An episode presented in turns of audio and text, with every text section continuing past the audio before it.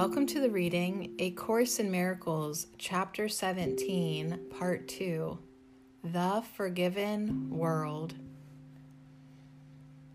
Can you imagine how beautiful those you forgive will look to you? In no fantasy have you ever seen anything so lovely. Nothing you see here, sleeping or waking, comes near to such loveliness. And nothing will you value like unto this, nor hold so dear. Nothing that you remember that made your heart sing with joy has ever brought you even a little part of the happiness this sight will bring you. For you will see the Son of God. You will behold the beauty the Holy Spirit loves to look upon, and which he thanks the Father for. He was created to see this for you until you learn to see it for yourself. And all his teaching leads to seeing it and giving thanks with him.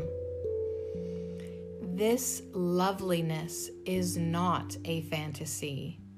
It is the real world, bright and clean and new, with everything sparkling under the open sun. Nothing is hidden here, for everything has been forgiven, and there are no fantasies to hide the truth. The bridge between that world and this is so little and so easy to cross that you could not believe it is the meeting place of worlds so different. Yet, this little bridge is the strongest thing that touches on this world at all. This little step, so small it has escaped your notice, is a stride through time into eternity, beyond all ugliness into beauty that will enchant you and will never cease to cause you wonderment at its perfection. This step, the smallest ever taken, is still the greatest accomplishment of all in God's plan of atonement. All else is learned, but this is given complete and wholly perfect. No one but him who planned salvation could complete it thus. The real world, in its loveliness, you learn to reach. Fantasies are all undone, and no one and nothing remain still bound by them. And by your own forgiveness, you are free to see.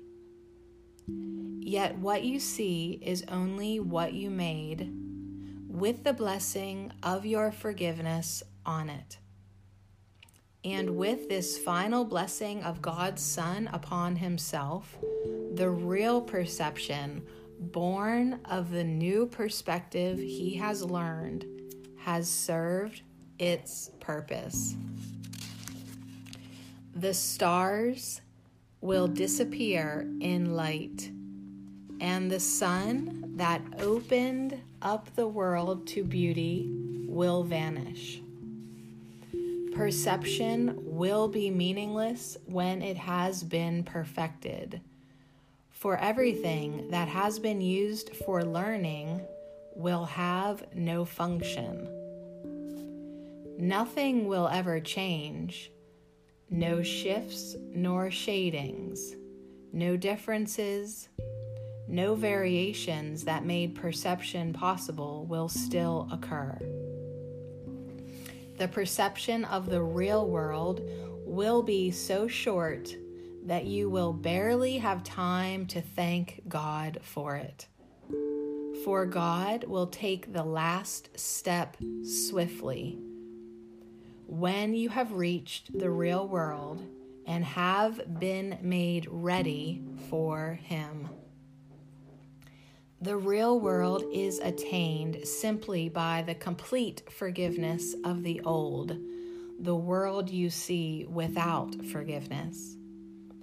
The great transformer of perception will undertake with you the careful searching of the mind that made this world and uncover to you the seeming reasons for your making it. In the light of the real reason that he brings, as you follow him, he will show you that there is no reason here at all. Each spot he re- his reason touches grows alive with beauty, and what seemed ugly in the darkness of your lack of reason is suddenly released to loveliness. Not even what the Son of God made in insanity could be without a hidden spark of beauty that gentleness could release. All this beauty will rise to bless your sight as you look upon the world with forgiving eyes. For forgiveness literally transforms vision and lets you see the real world reaching quietly and gently across chaos, removing all illusions that had twisted your perception and fixed it on the past. The smallest leaf becomes a thing of wonder and a blade of grass, a sign of God's perfection. From the forgiven world, the Son of God is lifted easily into his home. And there he knows that he has always rested there in peace. Even salvation will become a dream and vanish from his mind. For salvation is the end of dreams, and with the closing of the dream will have no meaning. Who, awake in heaven, could dream that there could ever be need of salvation? How much do you want salvation? It will give you the real world, trembling with readiness to be given you. The eagerness of the Holy Spirit to give you this is so intense, He would not wait, although He waits in patience. Meet His patience with your impatience at delay in meeting Him.